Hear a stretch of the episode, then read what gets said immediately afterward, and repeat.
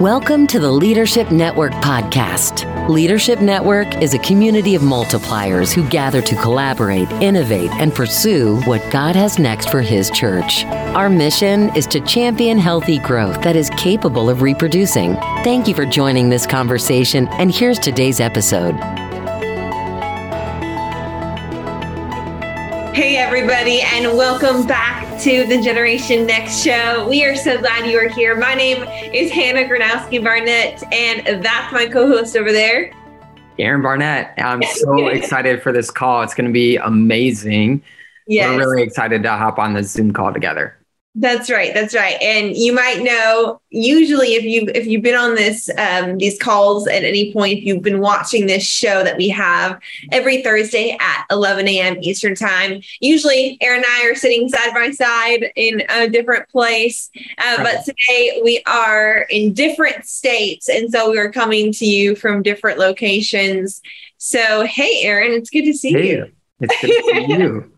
I'm super excited for this call. Yeah, this is going to be great. For those of you watching right now, you know, this is the Generation Next show. And we do this show because we truly believe that the next generation matters. And here we want to have a community, a space where we can have real, authentic, honest conversations about what the future of the church can be and how we as leaders can fully equip the next generation to feel safe and welcomed and seen and loved in our local churches. And because of that, we have been doing a 3-week series on mental health and really the importance of this conversation for the next generation of the church.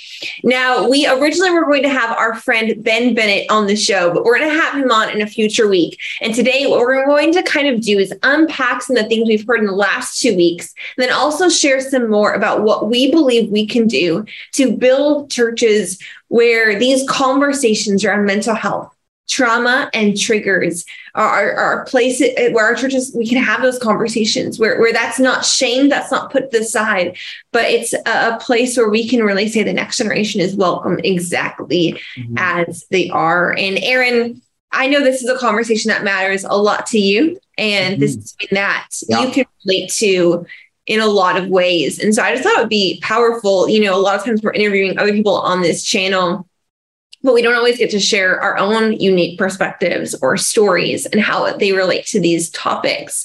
And specifically in this topic last week with Kobe, I mentioned that you have a kind of a part of your story where you walked through a season that was pretty dark and was pretty difficult. And it was a church community that really brought you out of that and showed you a better way. And so I just thought it'd be powerful for you to kind of share some of your story and your experience around this conversation on mental health.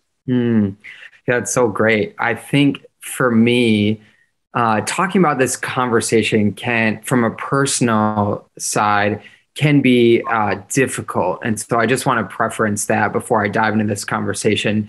I think when you have personally experienced mental health, in whatever degree it might be, I think you can find yourself either having a hard time to articulate words around the topic in general.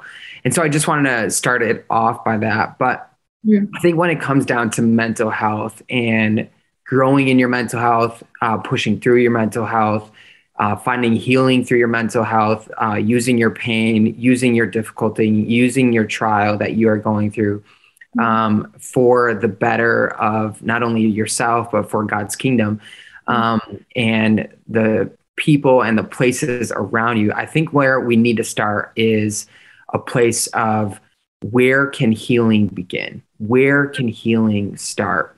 Yeah. And so I think in my own journey, there have been places and spaces where, you know, dealing with mental health and then coming out of that where triggers can start or situations can happen that can bring that arise back in your life. And so that's why I think it's very important to talk about healing to start with.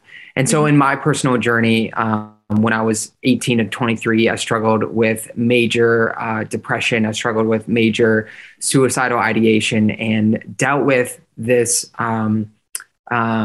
deep darkness that I felt like I couldn't swim out of. It was fog. It was hard. It was difficult. You know, I played football. I was huge into football, and I went from a 160-pound athlete lifting twice a day to weighing about 120 pounds. And my mom would sit on the edge of my bed and fight for me. And so what I've learned from that is not only that the person that is going through the difficulty, but there's people around us as well that are fighting for us and believing the best for us.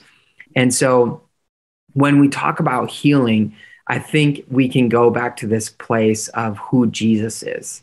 Mm-hmm. And with mental health, I think a lot of the times that when we're in difficulty or stress or trauma or hurt, or maybe dealing with depression or suicidal ideation, a lot of us just need some hope.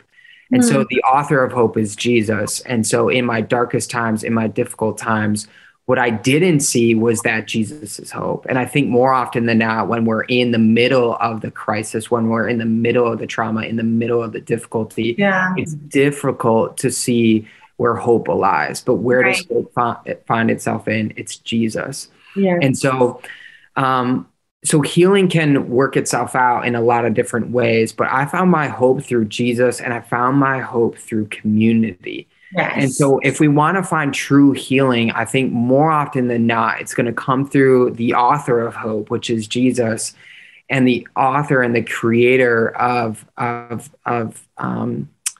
people. Mm-hmm. And so that's a little bit about my journey, is that when we push towards healing, when we desire healing, when we desire to grow out of this pain or this difficulty, we know where healing starts, but the journey of working that self out or working itself out is a process. Yes. Yes, absolutely. And what I love about, you know, your story, and obviously I know your story, you know, in a lot of depth. What I love about it is that when you were struggling, right, and through a long string of events, you ended up walking into a young adult ministry in Greenville, South Carolina, and you weren't really sure even if you wanted to be there, right? And at that point in your life, you weren't even sure what you thought about Jesus. Mm-hmm. And again, we talk about this all the time here on the show. That's where a lot of the next generation find themselves, is maybe something's happened in their life and it's led them to some sort of isolation, depression, anxiety, suicidal ideation, trauma is being triggered in their life. And so they retreat from the church, they retreat from Jesus. And perhaps it's because they had some negative experience with the church, but for some of them, it's truly even just because their own mental illness, their own struggles cause them to isolate, cause them to get into an unhealthy place. So, you know, we talk a lot about the reasons the next generation is leaving the church is because of what the church is doing. But honestly, sometimes it's simply because the individual, like young adults, are struggling to such a deep level and they're isolating themselves.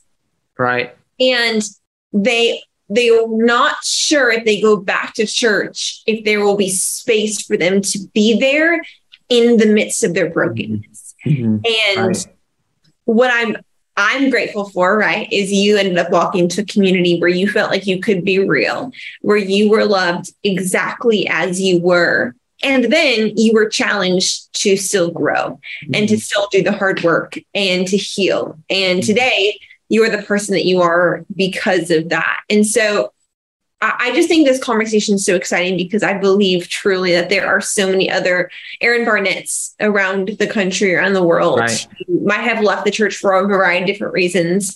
And the moment they walk back into the churches that our watchers are starting, are building, are creating, that they're going to find a place where they can truly belong.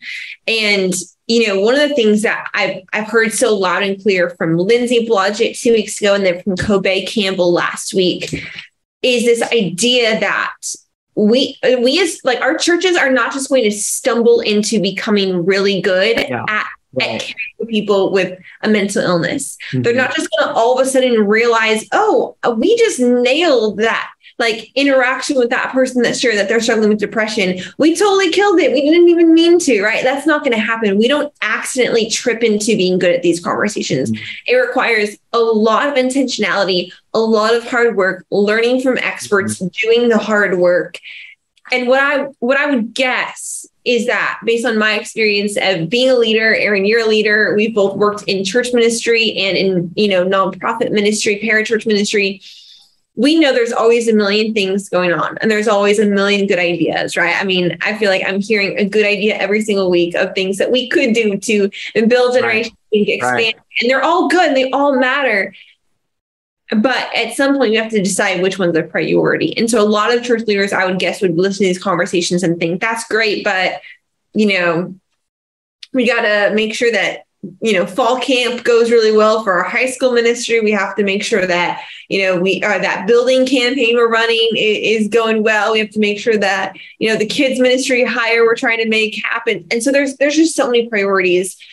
Let's just talk a little bit about, why do we think this is such a priority at this point? And how do we, I would just even love your ideas, Aaron, like how do we as leaders make this a priority without also being so naive to think that we can just drop everything else we're responsible for and just all of a sudden make our full-time job caring for people with mental illness? Like how do we do this in the midst of our normal everyday responsibilities? Yeah. I mean, it's a great question. I would love to hear your thoughts as well.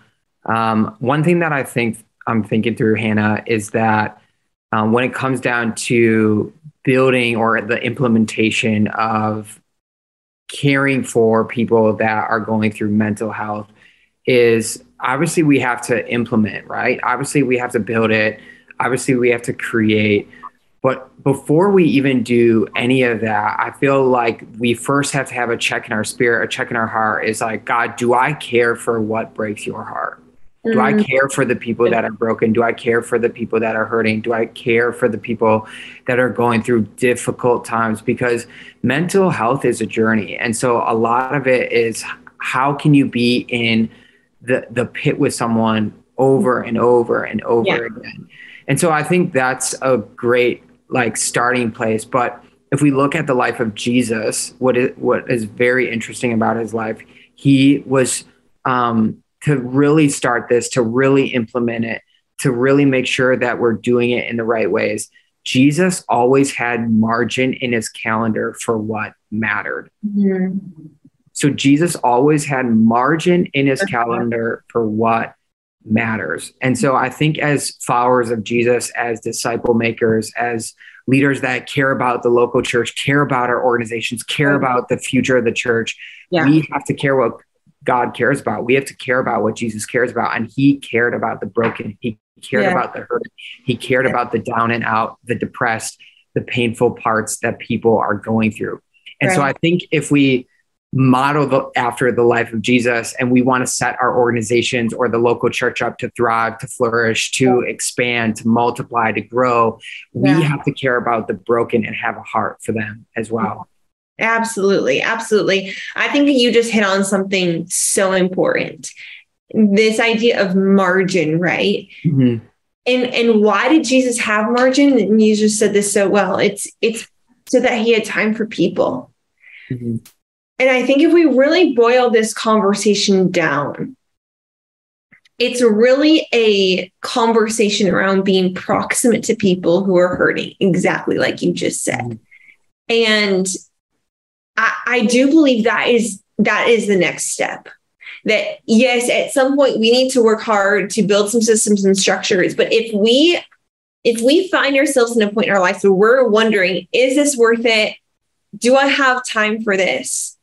I think that we have to take a step even before the building the processes and changing the culture of our church. What we need to do first, we need to make sure that we know people who are struggling with mental illness, with depression, with anxiety, with suicidal ideation. If we're not proximate to them, we're never going to have the heart to actually build a church for them. Right. And so I truly believe, and this is honestly a takeaway for an almost any conversation with the next generation is, are we spending time with the next generation? Mm-hmm. I mean, when I was, this happens all the time today with the young leaders that I'm raising up, that we're raising up a Generation Instinct, that we're proximate to these young leaders. We do so much life with them virtually, on the phone, in person when we're in their cities around the country.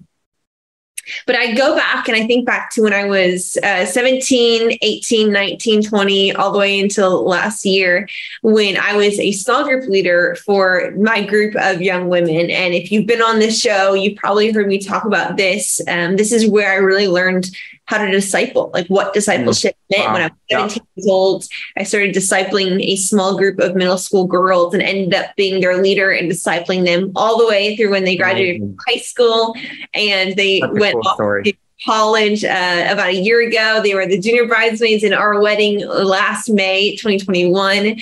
And still I get to be a part of their lives. Some of them were just home from college over the summer, and I got to hang out with them, and I love them so deeply. But I truly don't believe my heart for people with mental illness and depression and self-harm and anxiety was born out of statistics. Mm. Like that's not why I have a heart for this conversation. It's not because I just read a lot of information about what's happening in the next generation. It's not because I just, saw a video of some person I never met that shared how much the next generation is struggling with. No, the reason my heart is broken over it, and I am actively using my voice, using my platform to talk about why we need to talk about this, is because I would sit with these young women who I had grown to love so much.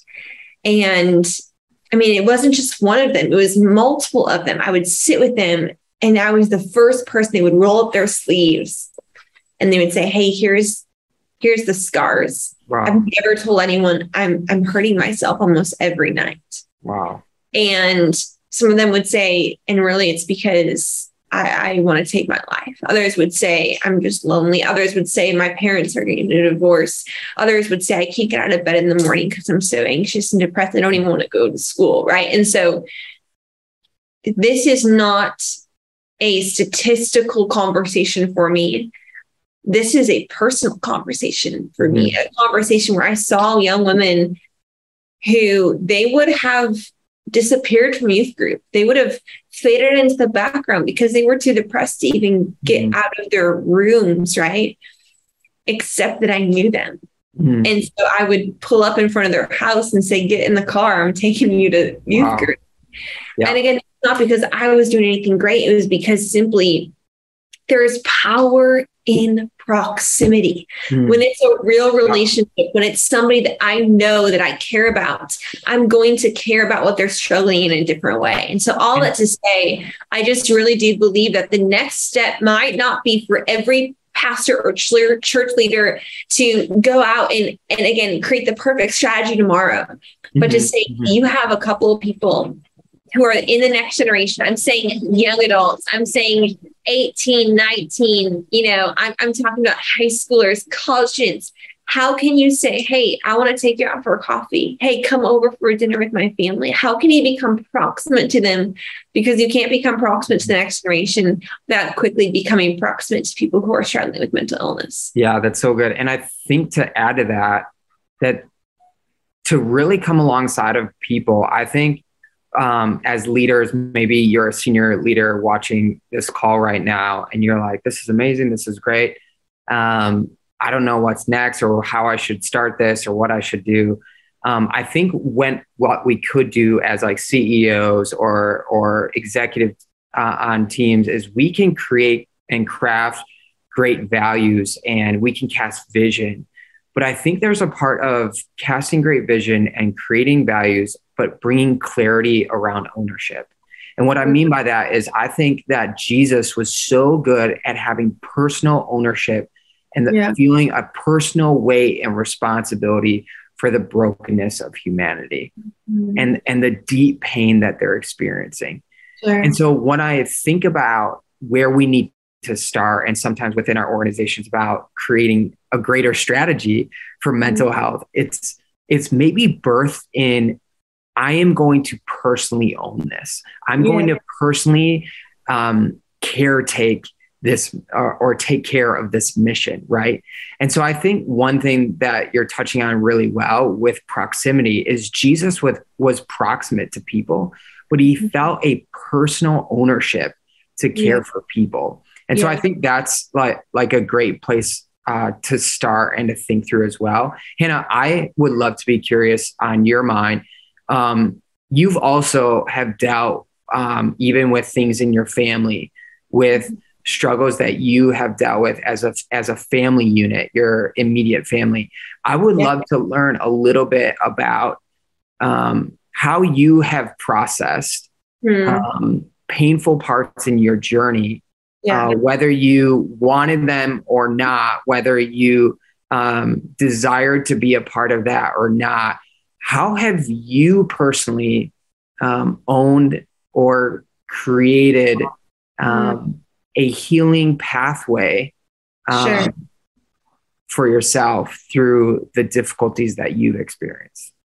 Yeah, it's great. I think this question hits on something that's really important for us to talk about in this conversation. And I'm so glad you brought it up, because I don't think we can have a conversation around caring for people who are struggling with mental illness, anxiety, depression, suicidal ideation, self-harm, trauma, without talking about how all of that is also affecting the people around them. Mm-hmm. As churches, we are not just called to care for the people that are struggling. Mm-hmm. We also need to care for the families and the loved ones and the friends of the people who are struggling. Because whether we realize it or not, the family, the loved ones of somebody who's struggling with this severe mental illness, these traumas, it deeply affects their lives too. Wow. And they might not have signed up for it. They might never have thought it would be their lives.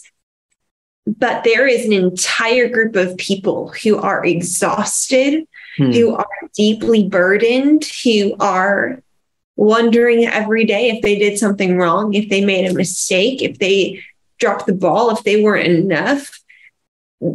Mental illness is really impacting not just the people struggling, but the ones of the people struggling. And in my life and story, I lost a family member to suicide when I was about 19 or 20. And you know, it's again, it's not something that you ever think will happen to you. It's not something that you ever expect to be a part of your story. And the pain and the grief is, I would say, in some ways, probably very similar to how other people lose a family member or somebody deeply close with them. However, there's also all of the mixed trauma of the questions that you'll probably never have answered, the frustration, some of the guilt that you might feel, or other people will put the blame on the individual themselves. There can be anger and then guilt from feeling anger towards this person that you just lost, right? So there's all this, the wide spectrums of emotion of grief added with all these different emotions that are tied to losing somebody who in some way or fashion made the choice themselves. And so the reason I want to say that is just to normalize and to kind of bring to life, if somebody's watching this and they've never directly dealt with losing somebody close to them from suicide, or have never walked along side of somebody who's struggling with mental health or depression or anxiety, to acknowledge that there also has to be a space in your church to care for the people that are caring for people with mental illness, because it's a heavy journey. It is difficult, and it's it can be exhausting, and it can very quickly turn into something that actually leads the loved ones into their own mental health, mental illness. because of the emotional toll it takes to care for somebody who's struggling at a deep level. And the loved ones of people who are struggling with mental illness need allies who will be alongside of them, right? One of the most amazing parts of my church story, and, you know, I've been in church since I was a baby, an infant. My parents raised me in the church, but still to this day, one of the most memorable moments in church for me was the Sunday after. I actually got the call about this family member while I was at small group. And I remember people showing up for me right after it happened. My pastor coming by and being with my family.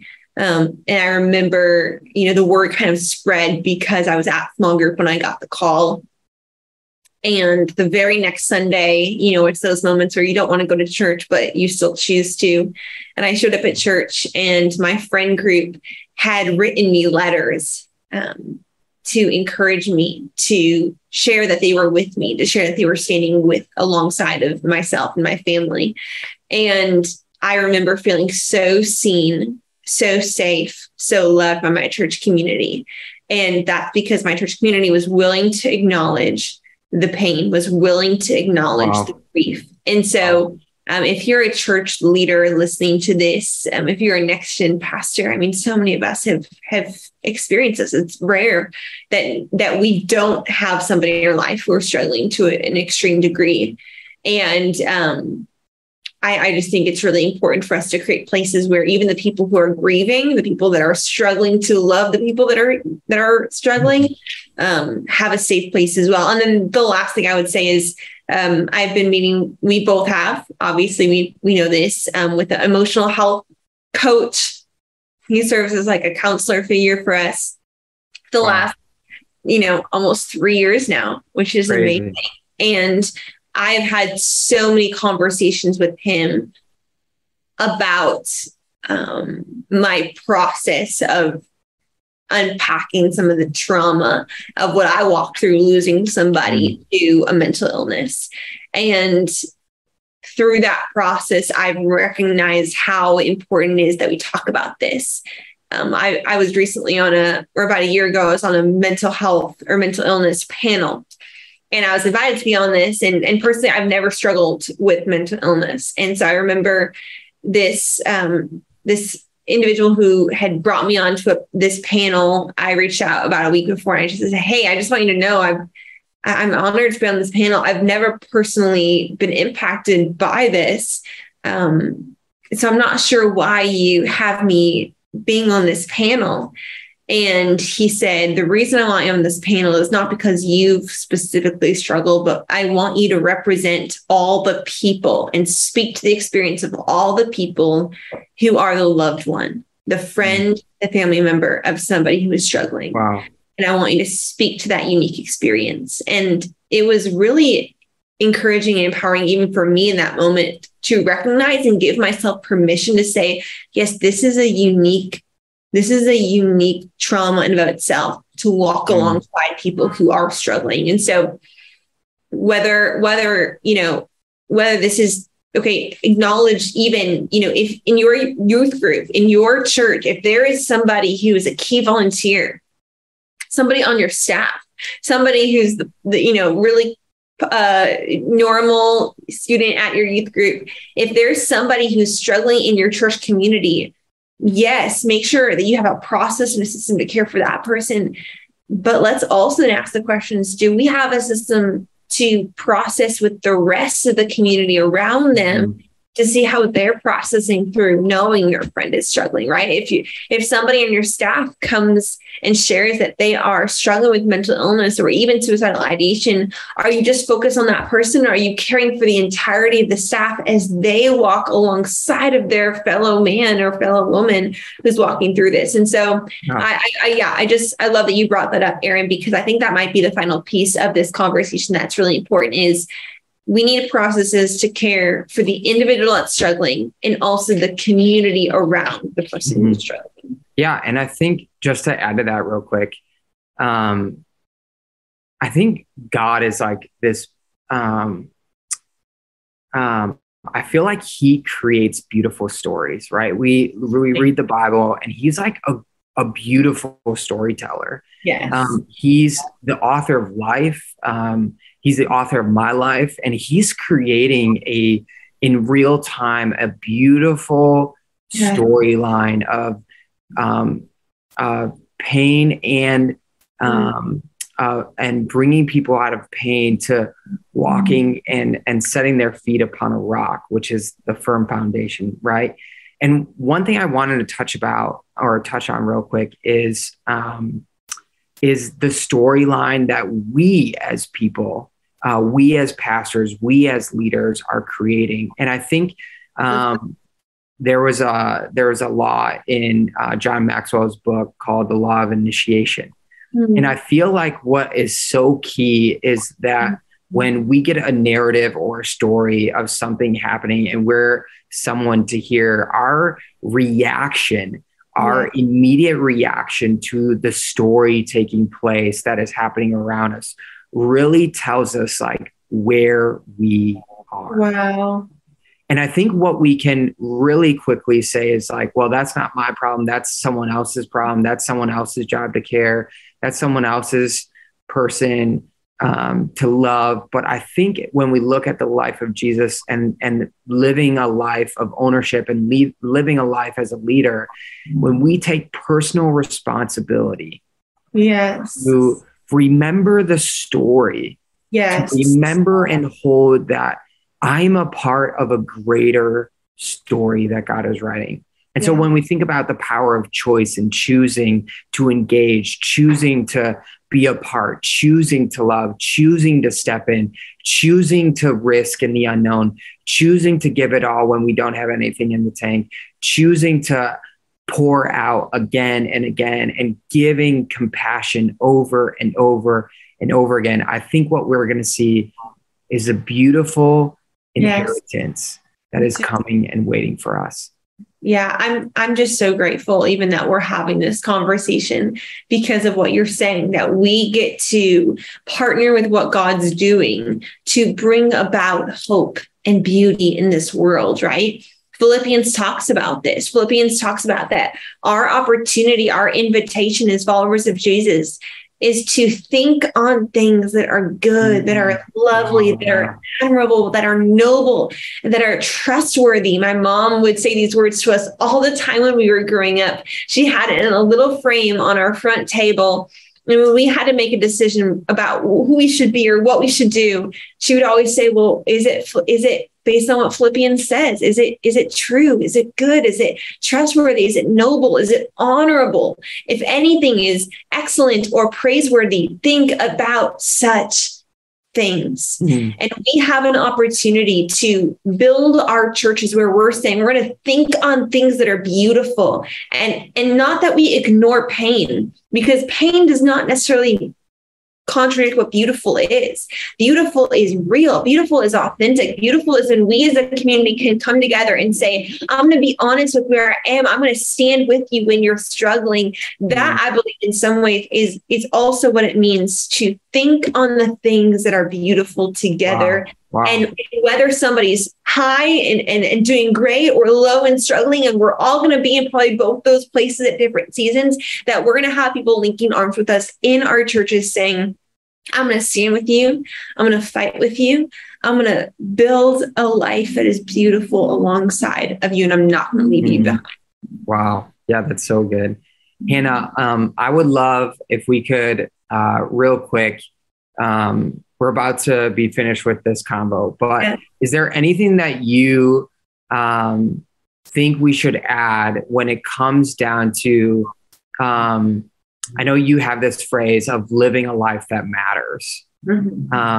And it's such a compelling phrase. Like when I hear it, I'm immediately awestruck that it takes me back to this place of like, without purpose, sitting in this place of depression, sitting in this pain of not knowing what's tomorrow holds, or if I want to be here even.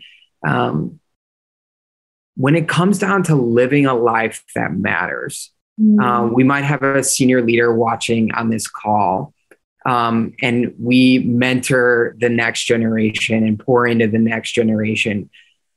I would love to hear why it's important and a mandate from heaven to care about his kids by believing that there is a wrong that someone was born to make right.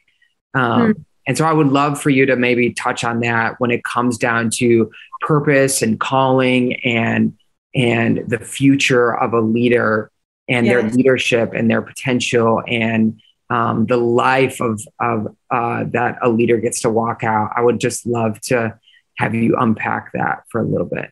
Yes. I love that we're going to end this series with this conversation, with this topic, because I believe to my core, and you've heard me say this so many times, Aaron, but I truly believe to my core that there is nothing that can disqualify us from the purpose and calling God has placed on our lives. Wow. That even when we're in our lowest lows, when we are depressed, when we're anxious, when we're overwhelmed, when we are gripped by trauma, when we are the victims of things we never would have chosen, when we are walking alongside family members or loved ones who are struggling, when we are in the midst of it all, that even in those moments, there is nothing that can disqualify us from the calling that God has placed on our lives. And so if you're listening to this right now and you are somebody who's struggling, that maybe you've never even told anyone before, but you have been really deeply struggling with mental illness in this season and you feel alone, you feel unsure if you can tell anybody, you're not sure how it will be received at your church or in your community, I just want you to know there is nothing that can disqualify you from the calling God has placed on your life. Mm-hmm. Before the beginning of the world, when your name came up, I pictured God smiling. Mm-hmm. I picture him assigning you with a beautiful, essential, pivotal role in his master plan to bring hope and redemption and beauty, and restoration and justice into this world. And so I just want you to know that even if you share what you're going through and it's not well received, there is a place, and that is in the presence of our God, where all things are safe, where you can express all of your doubts and all of your struggles, and you will still be seen and loved and not disqualified from your purpose. We see all throughout Scripture that God used the most unlikely, overlooked, defeated, small, weak, mentally struggling kinds of people to accomplish his will in this world. So many of the Psalms were David crying out with anguish. There's so many moments where Jonah was depressed and down. Job was in the depths of despair. There were so many moments where the people that we put up on this pedestal of being powerful, amazing leaders for the kingdom were individuals who were struggling. Wow. And yet, God still used them. Wow. If you are struggling today, I want you to know you're not disqualified. God can and will use you to accomplish unique things in the world. Hi, Dave. Hey, Hannah. And that is Dave Ferguson. I love it. And so I want to encourage you that you have permission to struggle if you're watching this right now.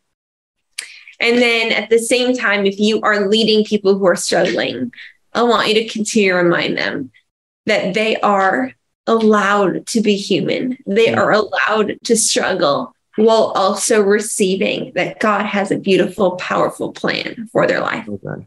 So good. Well, that was so great. This has been such a great series. I'm so grateful that we've been able to have this conversation here on the Generation Next show. I truly believe if you have not been watching all 3 weeks of this series, it's truly been one of my favorite series. Week 1 with Lindsay Blodgett, week 2 with Kobe Campbell. It has been powerful. And I believe an essential conversation for the future of the church. And so if you're watching this right now and you've gleaned something from it, you are saying, I think we need to do some work in our church and our community to create more safe places for people struggling with mental illness. I want to encourage you, share this link with your community. You can watch this back on the Leadership Next, or on the Generation Next Leadership Network site. You can go to the Generation Next tab on Leadership Network and find all of the shows that you can rewatch. And I would just encourage you to send these episodes to your volunteer team, your staff, your executive team, and say, hey, what would it look like for us as a church to create safe places for the next generation in our church community? So good. Well, we will see you back next week. Thank you all so much for being here today. Thank you all, and we will see you guys soon. We're so grateful to be a part of this community with each and every single one of y'all. We'll talk soon. Thank you for listening to this episode of the Leadership Network podcast and joining the conversation for what is next for the church and its leaders. We look forward to connecting with you as we bring our questions, contribute our wisdom, and pursue what is next. Visit leadnet.org for more resources, information about leader cohorts, and more. That is leadnet.org.